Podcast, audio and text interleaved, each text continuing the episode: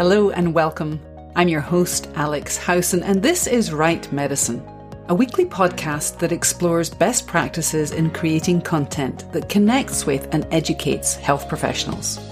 I'm a former nurse and an academic who spent the last 16 years as an independent medical writer and researcher, creating and evaluating education content for health professionals.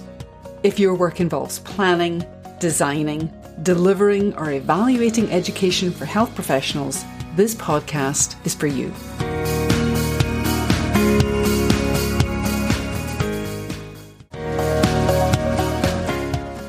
Celebrating its 10th year as the premier online event for CME professionals, CME Palooza will be back in 2023 with its spring and fall events. So mark your calendars for Wednesday, April 12th and Wednesday, October 18th. CME Palooza. It's free, it's fun, and it's just plain fantastic.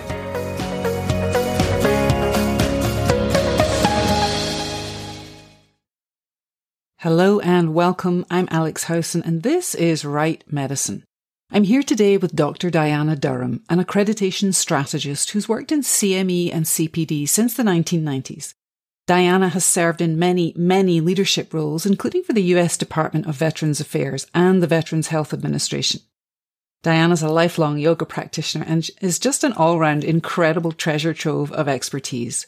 We'll be talking about the accreditation process in general and the evolution of joint accreditation. Diana also shares her perspectives on interprofessional continuing education and on creative methods of educating all the members of the healthcare team. Join us. Hello and welcome to Write Medicine. I'm Alex Howson, your host. I'm here today with Dr. Diana Durham, who's an accreditation strategist, and she has worked in CME, CE, and CPD since the 1990s. Diana has served in many, many leadership roles, including for the US Department of Veterans Affairs and the Veterans Health Administration. She's a lifelong yoga practitioner and just an all round incredible treasure trove of expertise. I'm delighted to have her on the podcast today. We're going to be talking about accreditation and why it matters for educating all members of the healthcare team. Welcome, Diana. Hi, Alex. I am delighted to be here. I've been following what you do and participating in some of your yoga classes at conferences via Zoom, as you might recall. What a treasure right. you are as well to bring that kind of experience to the table when so many of us are suffering during the pandemic. So, what, where shall I start? Well, I'd be really interested in starting by telling listeners who you are and what you do. All right. I consider myself a, a lifelong communicator and connector. And this is pulling together various sectors of my background. When I was a kid, I was very shy. I had to learn to act as if I am not shy. It's the old act as if, and then you make believe you're brave, and the trick will take you far. You may be as brave as you make believe you are. And I did a lot of acting when I was in high school, some in college, a lot of speech and debate, lots of competitions in college, and even got to perform on the stage at the Kennedy Center in the American College Theater Festival with the University of Virginia's Southeastern wow. uh, winning. Yes, I got tossed around the stage uh, in a antique silk dress in sort of a rape ballet kind of thing. And uh, it, the play was called Volpone, and I had a very tiny little role, but that was the, what female actors had at that point. So I bring to the table in accreditation the perspective of where accreditation fits into education. If you think of continuing professional development, not, not everything that is done in the space of continuing professional development is accreditable, if that's a word. It's, but it's the space in which a physician, a social worker, a nurse, a psychologist, a rad tech gets all their experience. That might include some internships. That might include some unpaid experiences shadowing a physician or a physical therapist or whomever. That's all part of your continuing professional development. And one of the reasons that continuing professional development and continuing medical education and continuing education in the health professions is so important is that we expect, we as patients and caregivers and you know, family members expect our clinicians to really be up on what's going on. Sometimes it's not your physician that you get the most information from. It might be, uh, you know, a medical social worker. It might be an advanced practice nurse. It might actually be the office staff person or the clergy person in the hospital who can all be considered part of the, of the healthcare team, the patient care team. So why accreditation is important is that accreditation, we'll take ACCME for example. was they're very strong in this area. It provides a set of milestones. It provides a set of guidelines and kind of parameters about, think about it as a boxing ring. I know that's a weird thing, but a boxing ring. Interesting analogy. You've got some, you know, flexible, um, I'm, I'm doing this with my arms, but you've got some flexible railings on the side and maybe you've got a coach in the background. Maybe that's your mentor in your field and you have to go in there and play by the rules. And being able to play by the rules, play fairly and play rightly, if that's a word, this is right medicine. I guess we can play rightly. We can. It's very important because that is the piece where I really thank ACC for, ACCME for this. Back in the day when the Senate Committee on Judiciary Affairs and 60 Minutes did a program on all the bad things about continuing medical education, largely trying to, you know, criticize doctors, but what they ended up doing, 60 Minutes especially, they criticized the field of continuing medical education for providing vacations for doctors with some credit. This was the Max Baucus and Charles Grassley yes. letter to the Senate committee, yes. or letter to, yeah, Congress. So the ACCME basically said, um, and, and the other, it's, it's seven part, uh, partner organizations, said, wait a minute, let us regulate ourselves. So I feel like those guidelines, which have now been revised, I'm largely looking at the standards for commercial support, which now became the standards for integrity and independence and yada yada in accredited CE. Those guidelines are our protection for being able to really be a profession and being able to police and regulate our own field. And it's very important for a profession to be a profession that you are self-regulating. Absolutely. So we we've kind of taken a deep dive into what accreditation is and some of the history behind the accreditation process and and how accreditation came to be. So I want to kind of back up just mm-hmm. a little bit and ask you how you actually find your way into accreditation because it's, as we know, those of us who end up in this field do so often by stumbling and falling down the rabbit hole. Uh, how did you get here? well, I, you know, I don't know whether it's, is it a rabbit hole that Alice in Wonderland went down, down, down, down, down, down uh, into? Yeah. Yeah, I'm also thinking of Raquel Welch in that was that movie called The Incredible Journey when she was traveling through the human body. oh my gosh. Oh, yes. Oh, I'm giving away my age. I was only two years old when I watched that, of course. Yeah. So, There's a cultural reference. There go, a cultural landmark. So a lot of people that I know got into continuing education because they are project managers or they're meeting planners. Some of them got into it because they had a position in, say, their medical school or a specialty society, a hospital, where they, it came to be known that they were really good at organizing things. And I actually got into continuing education because when I was in my PhD program at University of Southern California in the School of Education, I did an internship with the state education department. I did another one with a branch of the federal government on planning content and programs for professionals who work with learn- kids with learning disabilities and other, mm. other kinds of disabilities. And because I learned the structure of that kind of what the education field was doing at the federal and state level, I got tapped by a graduate school colleague who was a assistant vice president at Good Samaritan Hospital, Los Angeles, saying, we have an opening for a director of continuing medical education. And I said, Linda, I don't know anything about medical vocabulary. She said, you were an English major. You can learn that. You know how to organize and you know about accreditation. Yes. I did know about it in other fields. And they're very similar. You know, it's, it's that whole plan, do, study, act model. And it has very much the same kind of structure within almost all accreditations that we look at in healthcare. It's very similar structure to what we see with ACCME. So what is that structure? Can you talk a little bit about what the structure of accreditation is and what it entails? The ACCME has a set of criteria and also a couple of policies that you have to respond to when an organization applies to become ACCME accredited, and for those people who don't know all the acronyms, it's the Accreditation Council for Continuing Medical Education. And it's made up of seven partner organizations. And if I had to recite them all, I'd probably. Oh, that's okay. We'll put that in the show notes. Yeah, that's a good idea. We'll, put, we'll figure that out. but the American Medical Association is one of them. So the American Medical Association is, is a major partner, and so is the Federation of State Medical Boards of Medical something or other. So the the potential provider of continuing medical education has to uh, fill out a letter of intent. They also have to do an accreditation application. That's called a self-study. And the self-study is a reflective process we, and I, I, I, was a surveyor for the ACCME for a little over 22 years and I just stopped recently. I think that's. Yeah, you mentioned that. Yeah. So, uh, but I really, really treasure the fact that the ACCME uh, invests in and trains its surveyors so that we feel like a, an important cadre. And we also get a lot of really good training and information on their thinking.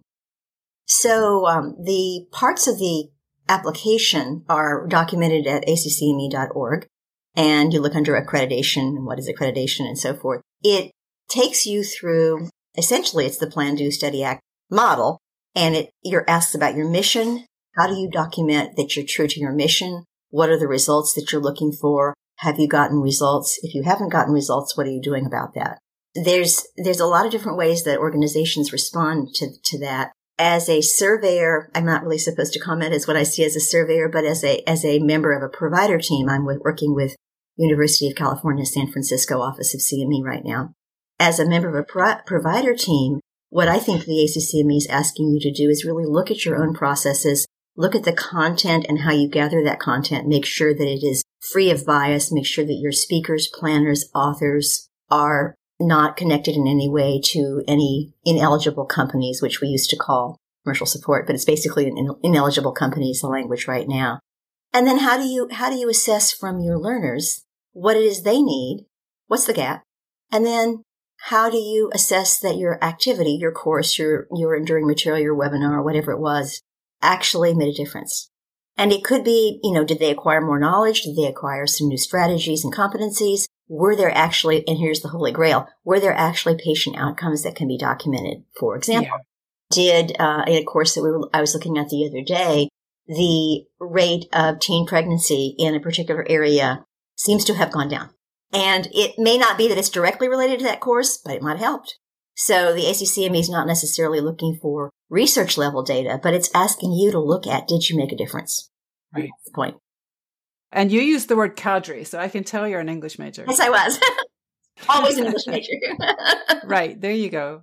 Yeah, I think it's a really succinct kind of overview of the micro level of the accreditation yeah. process because not all listeners will necessarily be uh, aware yeah. of that. What I do want to ask is, you know, you've been in this field for for some time. What kind of changes? More than 30 years. More yeah. than 30 years. So, it, you know, thinking about the things that you've just talked about in terms of making change and making a difference to, you know, those different levels of outcomes that we talk about, whether you're using Moore's outcomes levels or, or some other kind of framework. What kind of shift have you seen in the activities that are out there in terms of the extent to which they are able to make a difference on clinical practice, on competencies, on skills, yeah. and maybe at that wider level of, you know, patient outcomes and community level outcomes? Is there anything that stands out? Yeah, um, I'll say that in my own personal, in terms of my own personal journey in continuing education in health professions, I began really considering when I was at Good Samaritan Hospital, my first CME job, the fact that many of the other people, for example, like you're doing a course on endocrinology, the certified di- diabetes educators, who mostly are nurses, but with additional training, make a huge difference in patient care. Mm-hmm. So that was my early introduction. My, my CME chairman was uh, a diabetic uh, endocrinologist, and I got to know some of the people on his team began to understand that what a PA does, a physician assistant does, and what a, an advanced practice nurse does contributes to the team. And I think one of the best forms of education to look at the healthcare team, the members of the healthcare team, is when you happen to go to what's called a tumor board, which is a regularly scheduled series in ACCME speak. And a tumor board is a cancer case conference where you're looking at the uh, one or more cases of a patient and you've got individuals from all over the hospital and who take make a difference in the care of that patient. It's one of the purest forms of education that I know, and I have been privileged to be a part of, uh, you know, a number of them, and to to also be able to observe the different contributions that members of the healthcare team make. In addition, while we were while I was at Good Samaritan, we had the riots in Los Angeles, and mm. we had a CME activity that included everybody on the team that dealt with what was Good Samaritan Hospitals, and Good Samaritan's right in downtown LA. What was our response? How do we handle it? What could we do differently? How do we need to be better prepared? And what were the issues behind, you know, behind the riot? So that was another example of something that was it wasn't exactly patient centered unless you think of the hospital as the patient in a way. What was our living, breathing response, you know? So, okay, what have I seen? I have seen a trend toward, uh, at least in, in terms of the coming together of different accrediting bodies of looking at giving, giving hospitals, healthcare systems, specialty societies, medical schools a mechanism through joint accreditation for interprofessional CE, a mechanism for beginning to consider that it's not all the doctors. It's not all the, you know, the healing hands of the doctors.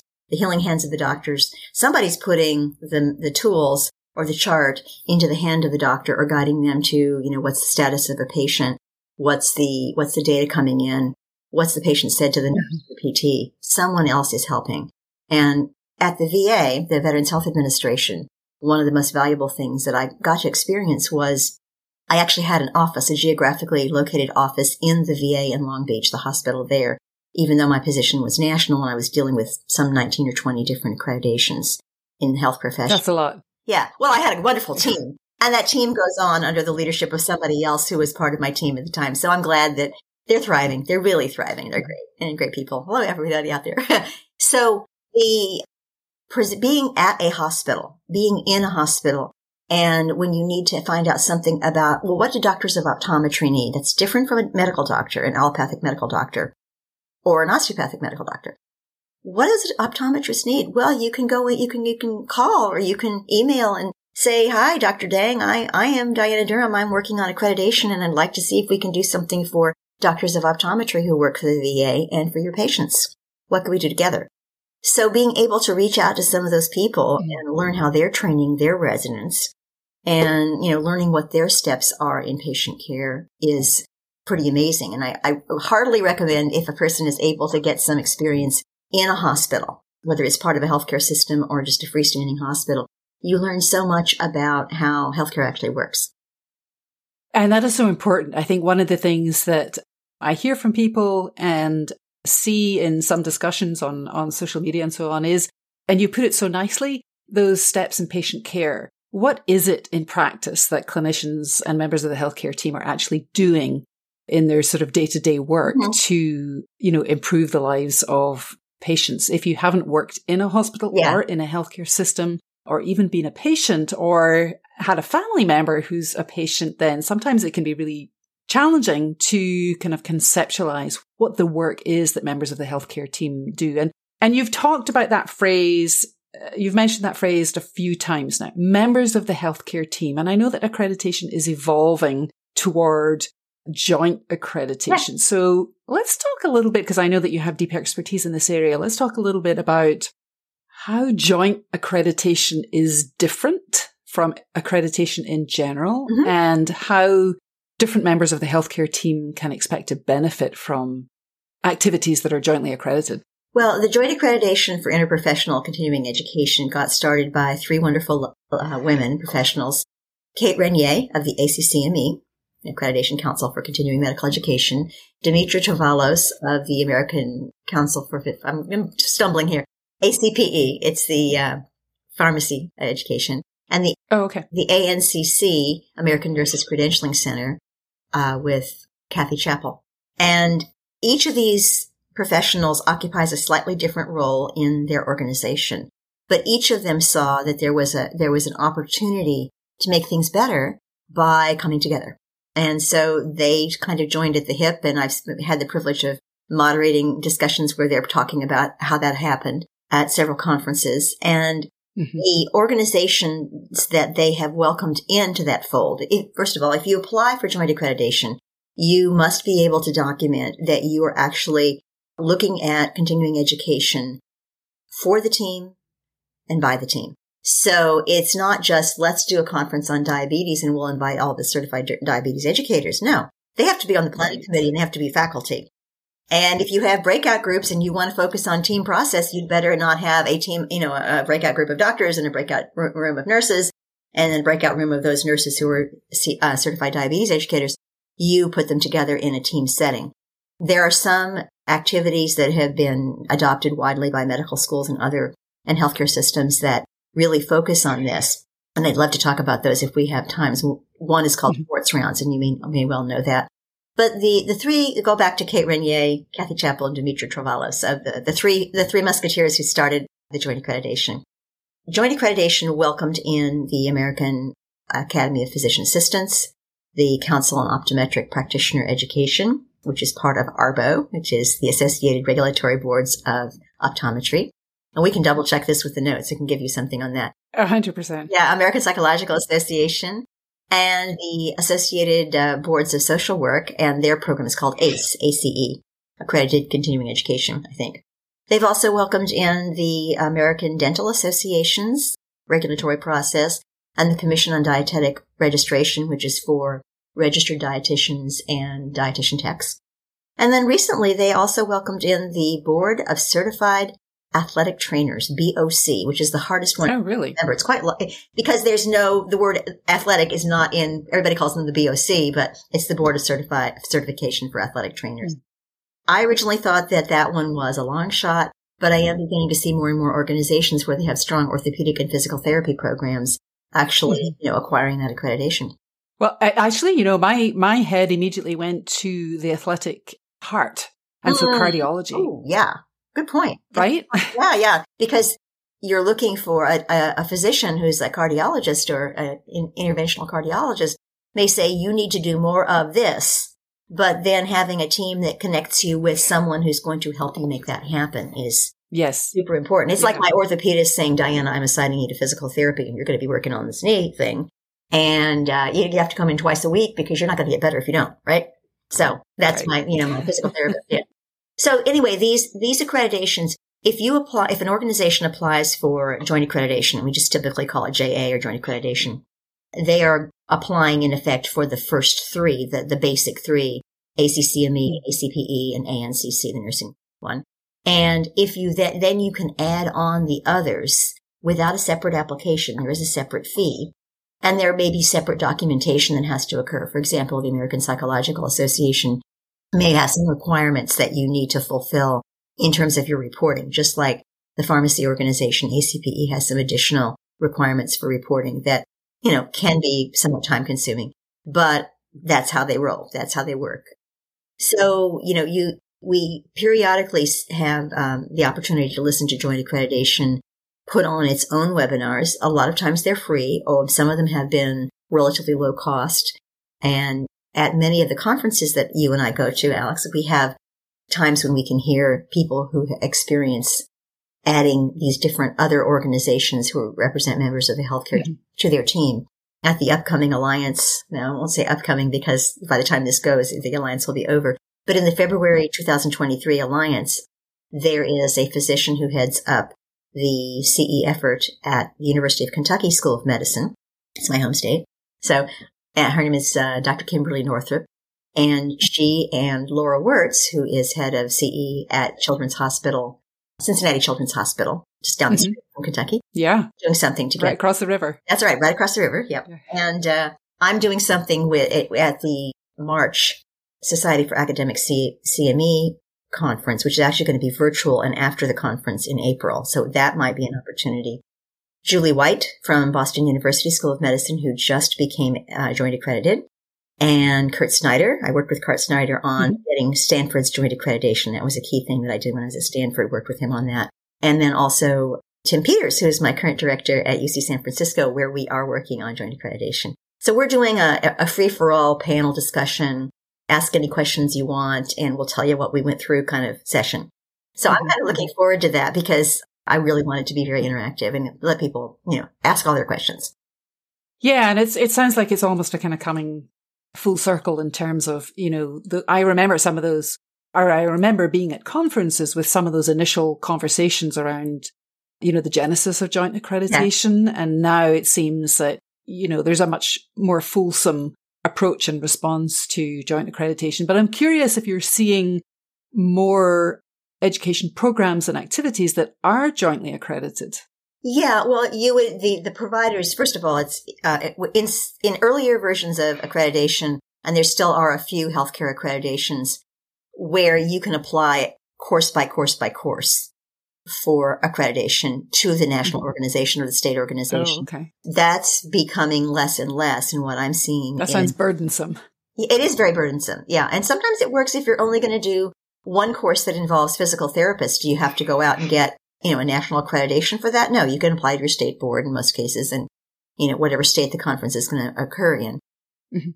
For an organization like the, the huge healthcare system, the U.S. Department of Veterans Affairs, which I think is, must be our largest healthcare system in the country, mm-hmm. has, you know, something like 120 hospitals and it's just, it's just vast.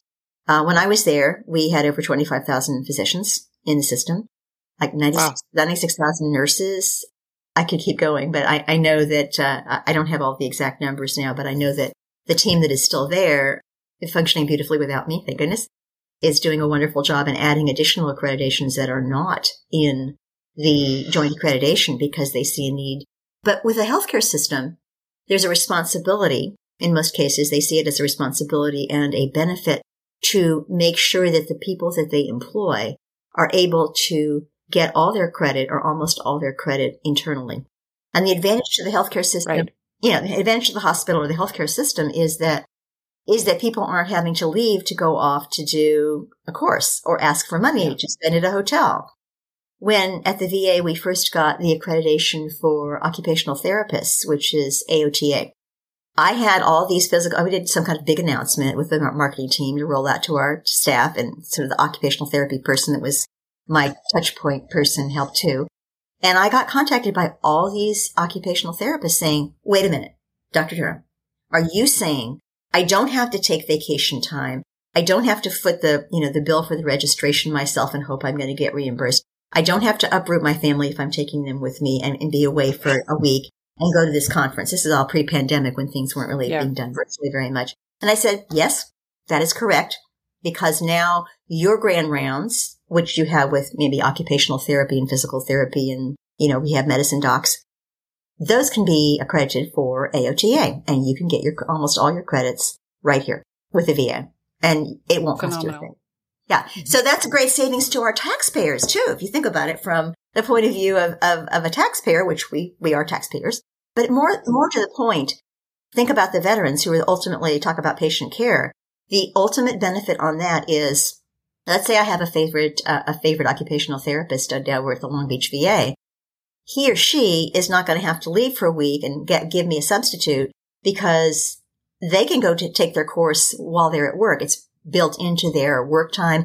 And if I'm a veteran, it's related to veteran cases, frequently seen problems with patients psychologists, for example, also American Psychological Association. What are the psychologists and the psychiatrists and the mental health professionals in the VA seeing? Well, of course, they're seeing veterans. And if you go mm-hmm. to a conference in almost any place, there might be a session or two on veterans, but it's not focused entirely on veterans. And this gives right. you that laser focus to really look at your patients. And that to me is, is a huge value, a huge outcome value. It also had, yeah. had benefit of making at least with the occupational therapist in the case that I was talking about, made them feel like we valued them, like we saw them. You are as important as the physicians because we are going to get your accreditation for you and make sure you get the training you need and that we can plan, we can plan it together and you're part of the team to plan it. And so that takes us to, and you've touched on this a little bit. The whole premise of joint accreditation is really to kind of address interprofessional education. Mm-hmm. And you said it yourself earlier, not just educating different members of the healthcare team in breakout rooms or in, you know, separate silos, but actually creating education content that is developed by members of the healthcare team for members of the healthcare mm-hmm. team in an interdisciplinary or an interprofessional kind of framework. This is something mm-hmm. obviously that, you know, Lawrence Sherman talks about all the time. He was on the, the, the podcast a couple yeah. of seasons I know Lawrence. Right. Yeah. Everyone knows Lawrence, right? We worked on the mentorship program together for the Alliance for a while back. Wonderful. Wonderful. And I benefited from that many, wow. many, many years ago, mm-hmm. way back in, well, a long time a ago. A few years ago. so can we talk just a little bit about where you see interprofessional education going? How is that mm-hmm. evolving? And what are some of the creative ways that you're seeing all members, you know, of educating all members mm. of the healthcare team? Well, a couple of the strategies that, that I've seen happening in a number of the organizations, a number of the medical schools that I've worked with recently, and I've worked with a number on a, a kind of ad hoc consulting basis, as well as my work with San Francisco. There are some, some leaders in a type of approach. And the first one I'm going to mention is called the Schwartz Center for Compassionate Healthcare. What you'll hear about is something called Schwartz Rounds. And it's, it's S-C-H-W-A-R-T-Z, that kind of Schwartz. Mm-hmm. And the, the, email, the address, which we'll put in the notes is theschwartzcenter.org. So Schwartz, theschwartzcenter.org, okay. all one word. This is a, an approach to supporting the healthcare professional in getting through what they have to get through. Because, and, and it was particularly important, I think, a particularly wonderful tool during the pandemic, but it got started oh, before yeah. that. The first ones that I was aware of were at children's hospitals, but they're definitely at, in a lot of different organizations. And the approach is interprofessional. I've seen a really good checklist used by a professor at, at Yale School of Medicine on what she always wants to cover. And it's got a little bit of a support group kind of context, but it, it's mm-hmm. also the team is teaching, sharing, guiding one another, the team members. Mm-hmm. There might be a chair who might be a physician or a psychologist. It could be, it could be any number of people. It could be a nurse practitioner for that matter. Somebody administrative who makes it happen and makes sure that, you know, that, that there's a, um, an email that goes out or the agenda or whatever, or what's the case we're going to talk about. Or there might be times when they're simply saying, you know, bring your concerns about similar types of cases. Here's an example, but we're open to other kinds. So the Schwartz Center is a, with the Schwartz Rounds concept is a really, really nice kind of grand rounds uh, program and it's content based, but it's not lecture based. And I love, mm-hmm. I love that. Also like simulations because, and I'll tell you my personal experience with a simulation. I have a, a background in theater, as I mentioned, and I, in my doctoral dissertation, which was not, albeit in, in, in continuing education in healthcare professions, it was in continuing education having to do with classroom teachers who teach mm-hmm kids who are called regular kids. That's not such a, there's no such thing as a regular kid, if you ask me. And also kids with learning disabilities or who learn differently, learning style differences. And I used role play. I used video. I trained people in several different ways. And then I had a control group. And my, my findings, of course, this was years ago. My findings were that people tended to learn better when they are able to observe a positive model and not have to role play because then the, you know, the, the, the um, stage fright and uh, what's that other thing they, they call it? You're, you're worrying about how people will perceive you if you're in the right. role play. The role play is really great for making think, making people aware of things, but may mm-hmm. not be the best way to teach somebody a skill. Observing and then letting them do covert behavior rehearsal inside themselves, saying, okay, I see this doctor, I see this there, this psychologist talking to this patient in this way. How does that compare to my practice? And then maybe mm. there's an activity in which you do that. And I've seen some really good things recently that I was working with Yale and I saw some good things that they were doing with simulation and also with role play in an effective way for making people aware. But you can't just do a role play. You need to have a discussion about it and share, you know, whether it's on Zoom or WebEx or, or whatever, or whatever, Riverside, or if it's in person. Sometimes we can still do these things in person again we, we need to have that dialogue. And that's part of what makes it interprofessional. I want to mm-hmm. hear from the social worker. I want to hear from, you know, I want to hear from the nurse. The nurses, the nurses are not just the hands of the physician. The nurses are actual professionals in their own right with a distinct set of practice, you know, guidelines. Oh, well, you're talking to a former nurse, so you don't need to make yeah. that argument to me. yeah, I mean, actually, my my close friend who hired me into my first CME job at uh, as director of physician education at Good Samaritan Hospital. She was a nurse within the same PhD program that I went to at USC. And we are lifelong friends. We've known each other mm, a hundred years. I still have a group of healthcare professionals. In this case, right now, there, there's one group that's, that's all women, but it's not, it's not an organization. About eight of us, and sometimes it's four or six or two of us, get together approximately once a month and have lunch.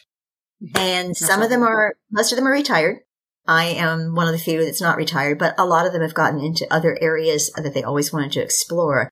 And they're a major resource for me. So part of what I love about continuing edu- medical education and continuing education in the health professions, because most of these women are nurses yeah. by, by background. I love being able to tap into them and say, well, how would you handle this? Here's what I'm facing. You know, what do you think? How can I talk to this doctor on this committee that, you know, maybe, maybe you have a strategy that I can learn. And I think that's part of what interprofessional education allows people to do sometimes is that you are, maybe you're not directly asking someone in Schwartz rounds, how do you deal with this hostile patient or host, you know, patient member who's scared? Maybe you're listening to someone else's story about how they handled it and you're learning through covert behavior rehearsal, in effect, right? I got way off the topic, but you know. No, I don't think you did. I, I haven't heard that term covert internal behavior observation before. But as you were talking, I was thinking, you know, reflection in action or yeah. reflection on action, that nice mm-hmm. distinction mm-hmm. that Donald Schoen makes in the reflective practitioner. Mm-hmm. But that does kind of raise a question for me. And I just have a couple of questions left because I know we're coming to the end of our, our time. One question is when we're talking about this kind of interprofessional focus, whether we're talking about education that has a virtual component or an in-person component, it does, I imagine, require a different kind of educator in the sense that, you know, you're talking about dialogue within and among team members. So you need mm-hmm. some kind of facilitator who is able to make that dialogue, that cross dialogue work. Mm-hmm. What are you seeing in terms of people rising up to meet the demands of this kind of role? Well, I think that's an opportunity for continuing education professionals. And I'll tell you that one of the things that I loved the most that I did when I participated in at Stanford was during at the very beginning of the pandemic there was it was seen as a need that we needed to have something to pull people together and continue the dialogue and we came up with something called CME Live and we did that in 2020 in August. Yeah, that was great. 21. That's where I met you, I think, right? Yeah. So right. one of the things that we, we had, we had a concept that we borrowed, I think, from ACCME and others called the homeroom facilitator. And I had the pleasure of working with all the homeroom facilitators and some of them, and one of them, two of them I'm going to the Alliance with. We're traveling together to get to DC from California. They really went to town on it and one of them, she had been given the name of her room. This is uh, Lisa McDonald Reyes, who was at the USC School of Pharmacy as their deputy mm-hmm. director for CPD. So Lisa took the name of her room was the farm and she did a whole theme thing. Nice. She had a background. She had tools. She had, you know, hose and rakes and things like that. And it was, it was very creative. And I, I don't, I think that's partly her personality, but I don't think there's any training on that. But I do think that one of the areas that we should look at as continuing professional development people is what skills do we need? And facilitator yes. skills are very important. I think we probably, and I tell myself this too, I need to listen more. I think reflective listening is incredibly important. And if I'm, again, when I'm facilitating this group of uh, folks who've had joint accreditation for a while, just got joint accreditation and applying for joint accreditation in April with uh, SACME, I need, as the facilitator, to be able to pull things out of what they've said and then loop it back around to something, some, some thread. Uh, you know, you can't just go in with a whole set of questions. You have to listen to the person and see what they're, where they're going with their, with their answers. Oh, 100%. That's a way of honoring what, you know, why did you ask them to be there in the first place, right? So I've seen some of these really good examples. And I, I mentioned Schwartz rounds, which I got to discover because of um, the Children's Hospital Lucile Packard Children's Hospital at Stanford. Mm-hmm. But I also learned about Project Echo. Do you know about Project Echo? The Echo? Mm-hmm. Oh, yes, yes, yes. I don't know whether you've had someone from there on the podcast. The Echo Institute is now, is jointly accredited also. But I did some ex- exploration on behalf of Stanford. We did some huge Echo projects and that's an incredible story. It was founded by a physician. I think he may have been an emergency physician or maybe a family practice physician at the University of New Mexico School of Medicine, where my friend Ellen Cosgrove was then the, the associate dean or assistant dean for CME. And she's now at Albany Medical College. So she's up in New, upstate New York. I have to go visit her there now. But, but they created Project Echo precisely because there are all these remote areas in New Mexico yeah. where there's no way in heck that the PA and the physicians and the nurses are going to be able to travel to Albuquerque to go to a grand rounds or even a half day conference that's it's not always a matter of they're going to lose money because their you know their patients won't be seen and no one will be paying anything they can't leave that healthcare gap in that community exactly yes yeah actually we live not too far from Yeah. Roslyn, where they filmed the, I the know. camel Yes. with the camel on the side. I love that. Yeah. Well, Yeah. Northern Exposure, I, I was just beginning in, in continuing medical education when that was going on. And I remember one of the episodes dealt with how the primary care physician, who was like the only healthcare practitioner in town, how was he going to go to a conference? And I don't know whether he was going to try to go to, going to Seattle or maybe Anchorage or Juneau or where, but it was like, it was like a major act of Congress for him to be able to leave Yeah. the town. And that's kind of like what the, with the, how Echo, Project Echo got started. I really commend, recommend to your listeners that they look into uh, the Echo Institute, and it's we can give them that website too. But it's yes, basically we'll make sure to put that in the, sh- in the yeah, I. I won't Yeah. recite it. It's worth looking into, and even if an organization or a CME practitioner isn't ready to start an Echo program, they might be able to be in touch with someone who's not too far from them or even in their state and collaborate. And I think that that would be a great way to learn at the feet of masters. You know? Absolutely. Yeah. I have one question left. Yeah. And thank you for bringing up uh, Project Echo and that, that that kind of hub and spoke model that they Yeah. they operate to great. create and maintain education for clinicians who are kind of white. You know, it's a very distinct geographical Yeah. area, isn't it? One final question. You know, you've mentioned a couple of times the predominance of women in this field. And so I'm curious, you know, this is not something that we, that we talked about, but it is a very female heavy Yeah. field. And I'm wondering if you are seeing changes or challenges there in terms of the composition of continuing medical education, continuing education, and what younger women, what advice you would give to younger women who are entering the field. Oh, entering the field of continuing education. Yeah. I think I would make tell them. I mean, I'm thinking about the areas where where I am not so strong, and that would be I would suggest to them to become very tech savvy. I know you recently had uh, Jazona Alberta Yes. from uh, Stanford on, and Stanford, she is a wonder a wonder kind. She's just amazing. I learned things from her. I hope she learned some things from me from terms of historical perspective too. But she's she's just amazing.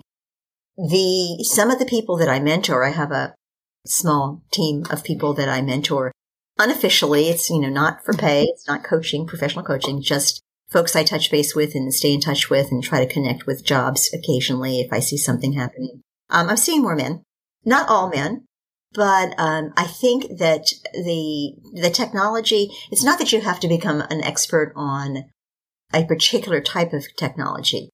It's working with technologies and even things like Excel spreadsheets Mhm. Help you to overcome a fear, which I think a lot of women, at least in my in my age group, have of of things that relate to engineering, mathematics, uh, computers, and whatnot. And one of the nice things about my my group of folks that I that I mentor is that they are more technologically savvy than I am, and they often help me with things. How do I do this? You know? Right. So, but so I think that's something that CE professionals could really benefit from from some training. I know we do at the Alliance, for example, there's a number of leadership things. There's a number of things on earning your CHCP, which is a, a certification in healthcare as a healthcare professional. I think those are really important to be able to do if you can. If you don't have the time to do that, in a lot of places there are there are state organizations regional organizations in California. We have one called the Southern California Medical Education Council, or SECMEC, which is a Right. Mhm. In uh, the Mid Atlantic area, there's MACME, so uh, Medical Mid Atlantic Alliance for Continuing Education. Recently, the alliance has built a a network uh, under Jan Schultz, they, the president. They Mhm. built a network finally with these groups because there used to be kind of a you know standoffing thing going on, and now there's a much collaboration, which needs to be happening because you want your local organization to support you, but you also like the national organization as it can provide some resources. Some people go into doing a lot of project management courses. I know there's some very good ones out there. At the VA, we saw a lot of that. And I think that was partly because you might want to move into a different area, a different office. Like you might want to be, maybe you want to go and work as a project manager in the office of telehealth or something like that. Mhm. And so your skills might be transferable to that. I think professionals need to do a lot of reading.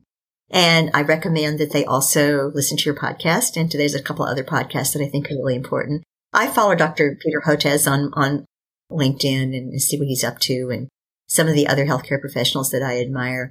There's also, now I'm, I'm not a physician, so I haven't taken part in this, but there's a physician named Dr. Sasha Shillcutt who does some wonderful things with women's. Oh, leadership. yes. Yeah. She does the Brave Enough. That's right. Women's conference. Yeah. Yeah. Yeah. I mm-hmm. would love to have her on the show. Yeah.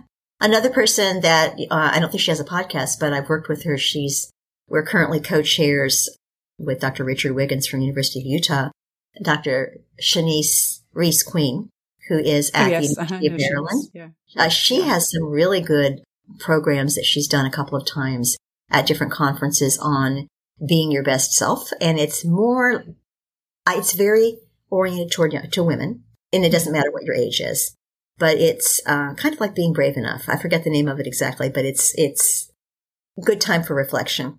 Yeah.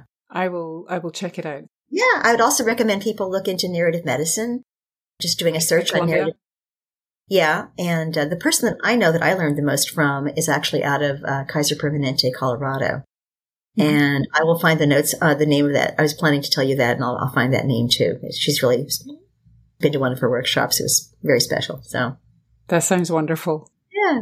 We have to end the, the conversation, I'm afraid, because uh, of time. But yeah. I know from our previous conversations, we could take this in so many different directions. Diana, Thank you so much for sharing your expertise with Thank listeners you. of Write Medicine. Thank you so much. Namaste. Namaste.